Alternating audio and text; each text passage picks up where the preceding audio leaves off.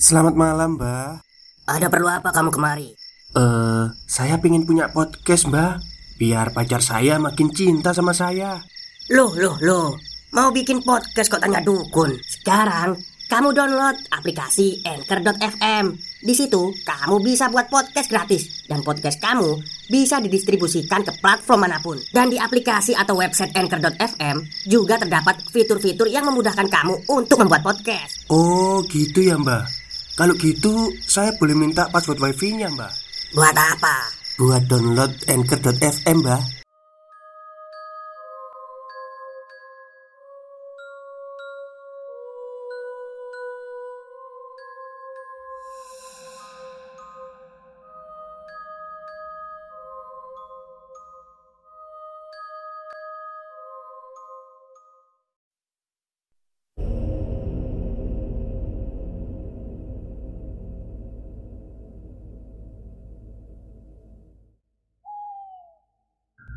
Assalamualaikum warahmatullahi wabarakatuh. Halo semuanya Jumpa lagi dengan saya Chow Sing Sing Kurator dari Podcast Horror Night Story. Halo apa kabar semuanya? Semoga kalian semua sehat-sehat ya. Dan seperti biasanya pada siang hari ini saya kembali Dan akan menghadirkan sebuah kisah mistis untuk kalian semua Kisah mistis kali ini saya datangkan dari tweet twitternya Mas Bri Story Tentang kisah Tiga sekawan Yang sedang berlibur di Bali. Dan mereka ternyata di sana mengalami hal yang menyeramkan. Seperti apa kisahnya? Mari kita simak. Bali Nggak perlu dijelaskan panjang lebar lagi kalau pulau ini merupakan salah satu tempat terindah di muka bumi. Eksotis di berbagai sisi. Tempat tujuan paling diidamkan oleh banyak wisatawan Dari dalam maupun luar negeri. Terkenal juga dengan sebutan Pulau Dewata Tempatnya para dewa. Tapi nggak bisa dipungkiri juga kalau Bali punya banyak cerita mistisnya. Salah satunya adalah peristiwa yang dialami oleh salah satu teman kita berikut ini. Simak di sini di Bri Story. Hai, aku Iren. Tinggal dan bekerja di Jakarta.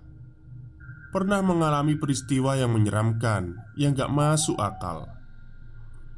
Pengalamanku ini berawal ketika bersama dua teman dekatku berlibur ke Bali.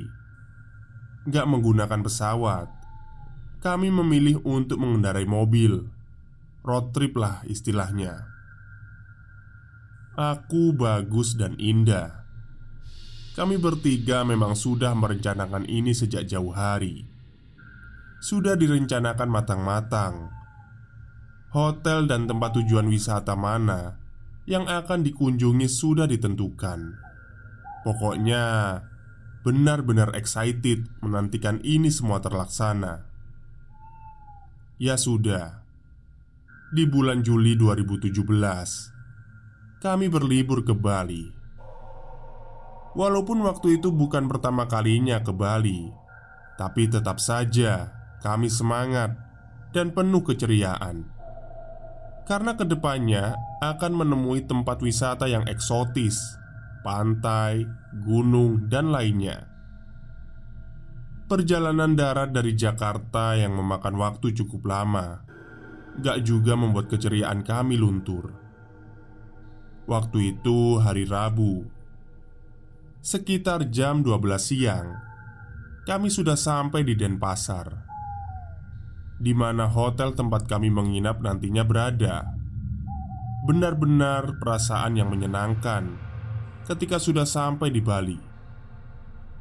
Yang sebelumnya kami hanya merindukan alamnya, budayanya, orang-orangnya, makanannya, semuanya. Tentu saja, sebagai wisatawan, di mana pun kami berada, kami akan selalu menghormati budaya dan orang-orangnya Begitu juga dengan Bali yang sangat kental dengan budayanya. punya karakter kedaerahan yang sangat kuat. Kami sangat menghormatinya. Setibanya di Bali, yang kami cari pertama kali adalah makan siang. Tentu saja, yang kami incar adalah makanan khas setempat. Setelah makan, kami baru akan menuju hotel untuk beristirahat sejenak. Hotel tempat kami menginap ini letaknya nggak di tengah kota, tapi bukan yang di luar Denpasar juga. Sengaja nggak mencari hotel mewah berbintang.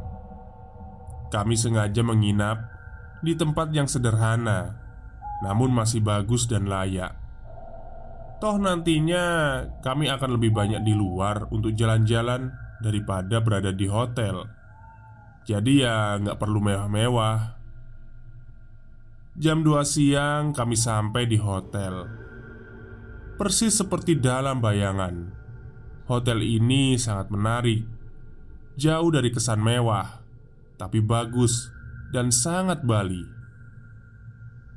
Kamarnya berbentuk seperti pondok-pondok kecil Yang berdiri terpisah satu sama lain. Tapi letaknya masih berdekatan Tipikal bangunan yang ada di Bali. Hotel ini juga sama. Memiliki patung-patung khas Bali Yang diletakkan di banyak sudut. Ukiran dan lukisannya juga sangat mencerminkan Bali. Kami semakin senang melihat itu semua. Ditambah juga lingkungannya yang sangat asri. Banyak pohon rindang berdiri di dalam wilayah hotel yang cukup besar ini Nyaman, asri, dan indah di sisa hari pertama, kami habiskan untuk beristirahat. Tapi pada malam harinya, kami keluar untuk mencari makan dan tempat untuk hangout. Barulah keesokan harinya, kami habiskan waktu seharian untuk berwisata, jalan-jalan ke tempat yang menarik, dan pasti juga ramai wisatawan. Seperti sudah banyak kita ketahui, kalau jalan-jalan di Bali, kita akan banyak melihat semacam sesajen kecil yang diletakkan di depan toko atau bangunan yang lain. Kalau di depan toko yang letaknya di pinggir jalan, biasanya akan ditaruh di atas trotoar. Sesajen ini biasa disebut dengan canang, menggunakan wadah yang terbuat dari janur yang isinya biasanya adalah kembang rampe, bunga gumitir, paca air, jepun, dan jajanan bungkus kecil. Nah, ketika sedang jalan-jalan ini, kami juga melihat banyak canang, apalagi di depan toko dan rumah makan. Hampir semuanya pasti ada. Di siang hari menjelang sore, ketika baru saja selesai makan di daerah Sanur kami berjalan kaki kembali menuju kendaraan.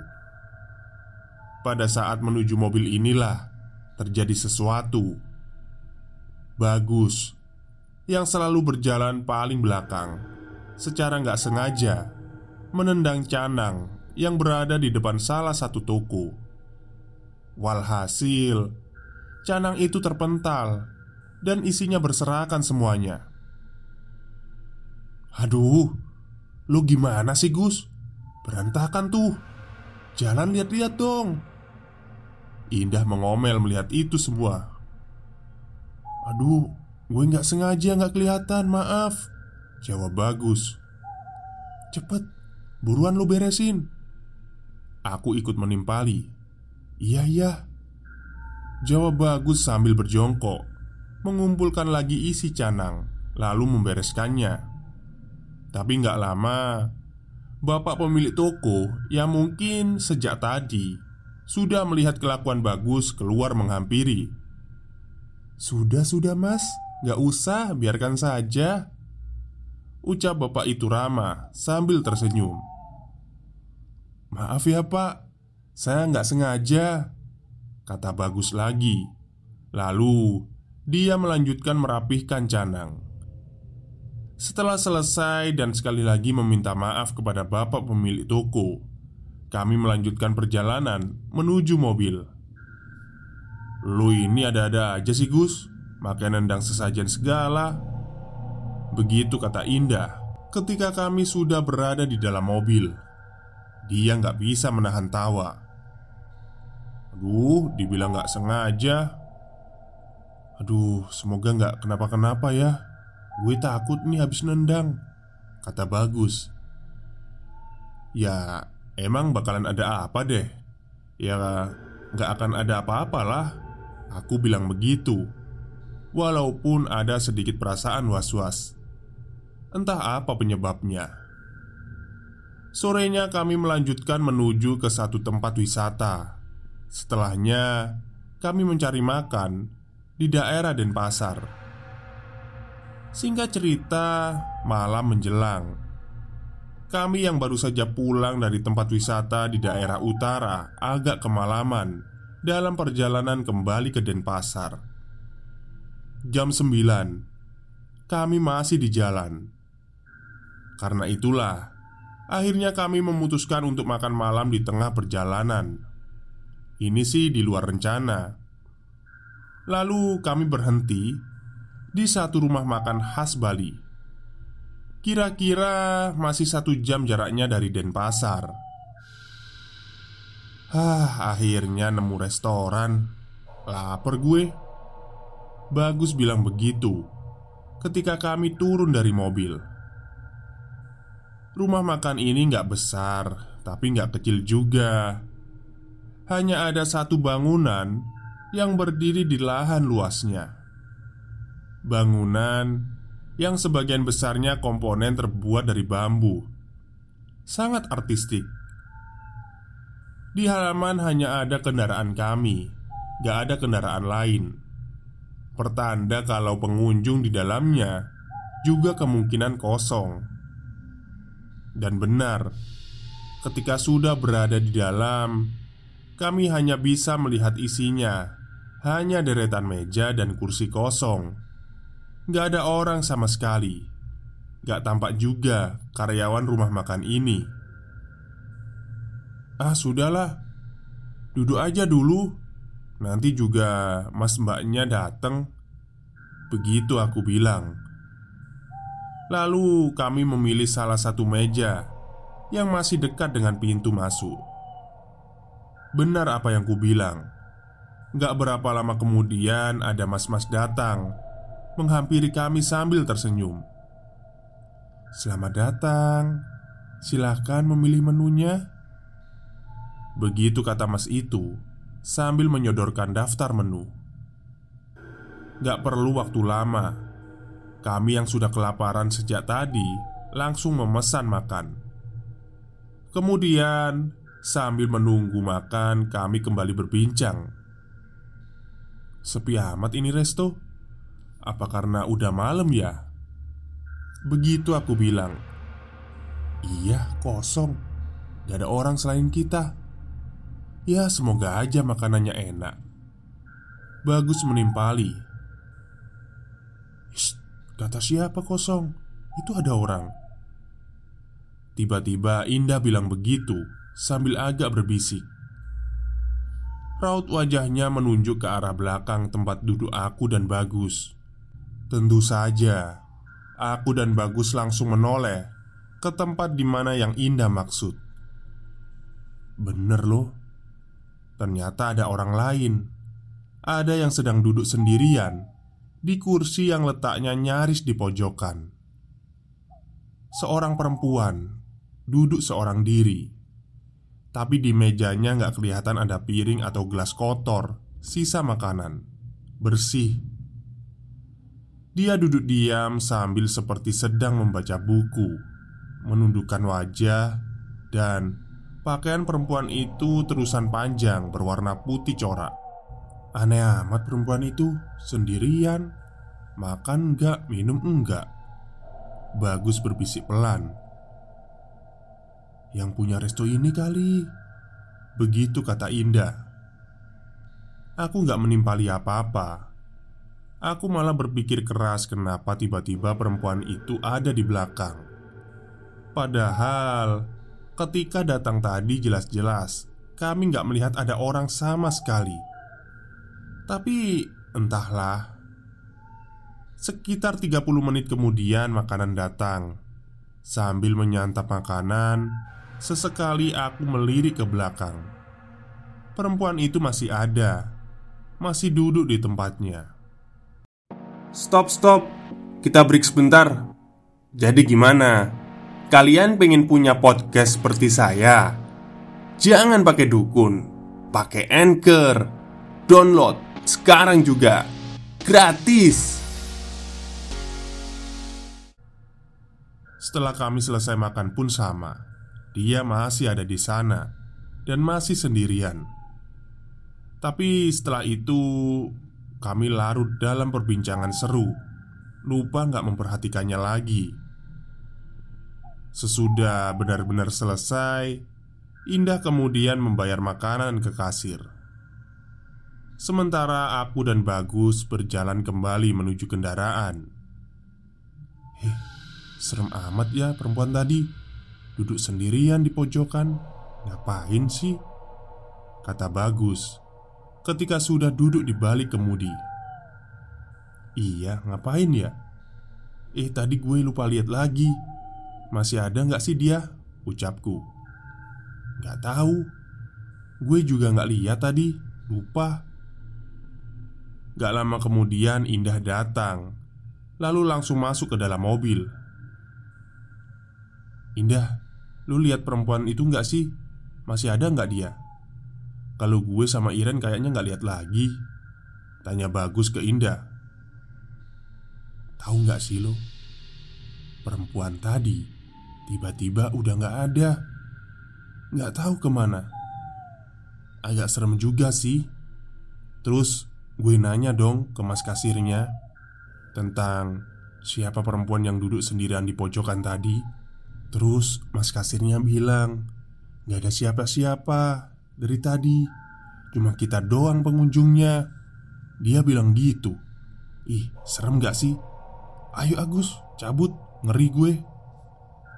Begitu penjelasan Indah, panjang lebar.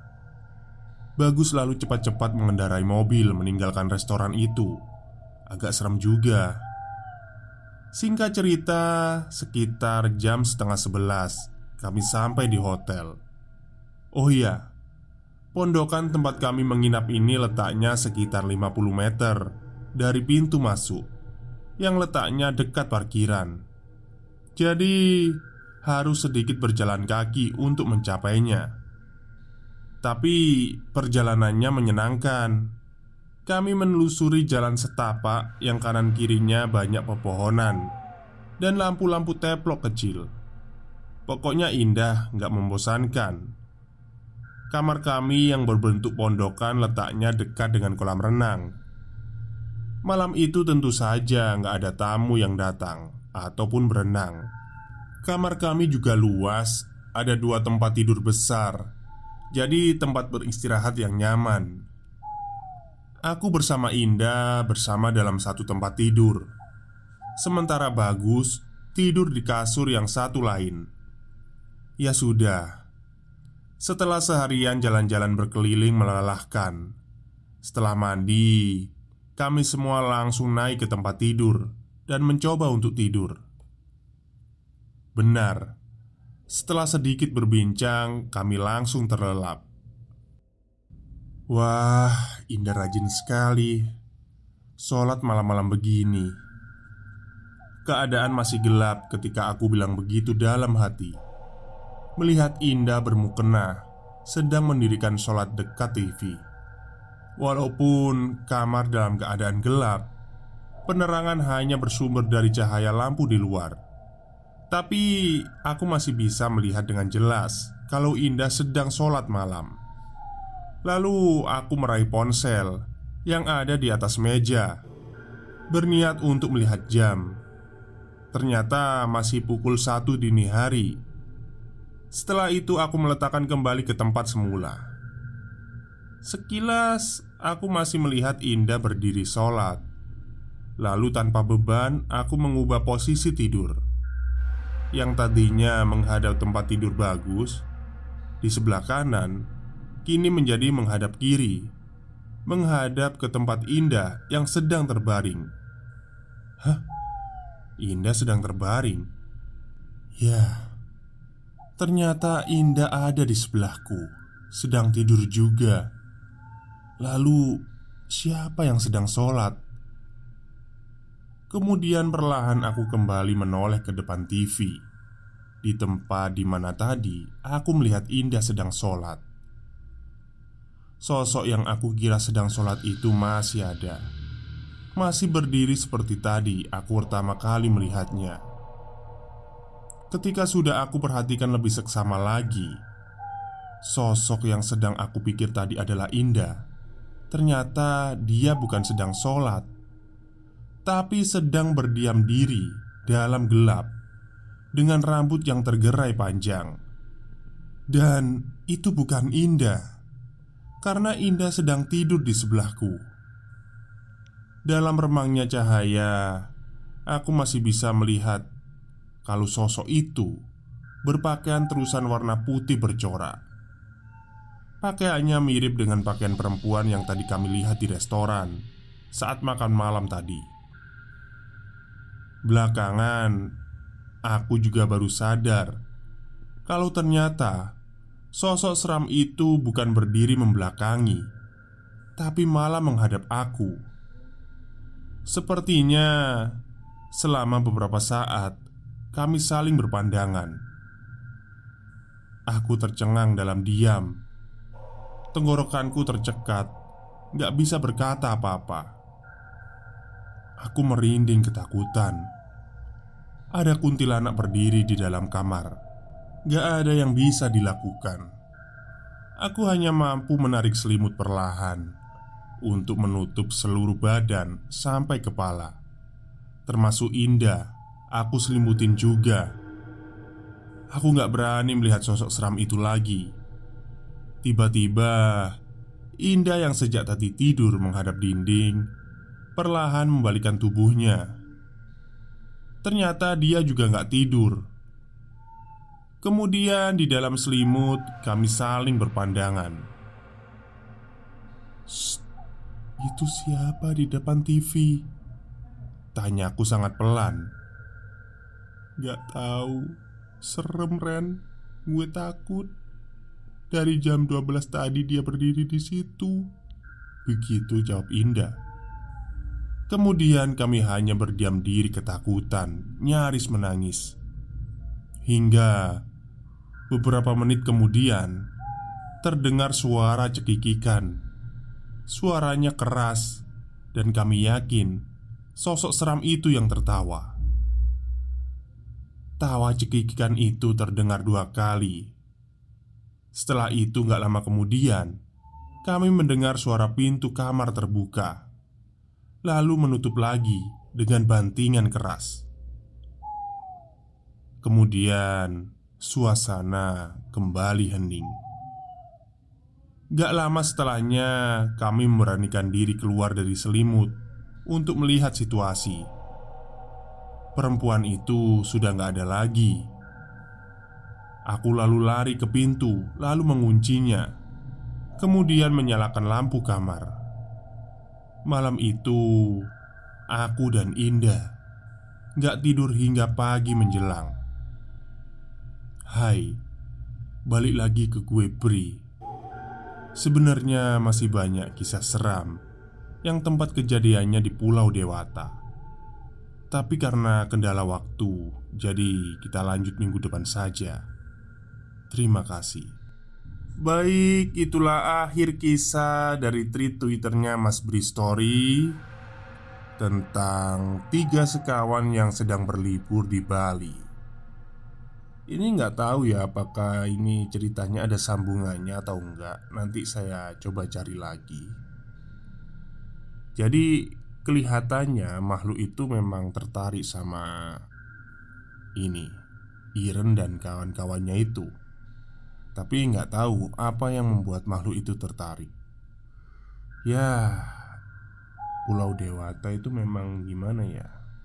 Pulau yang Maksudnya itu Kita nggak bisa lah macam-macam di sana. Ya. Karena kan negaranya orang juga. Baik mungkin itu saja Yang bisa saya sampaikan pada siang hari ini Kurang lebihnya saya mohon maaf. Wassalamualaikum warahmatullahi wabarakatuh.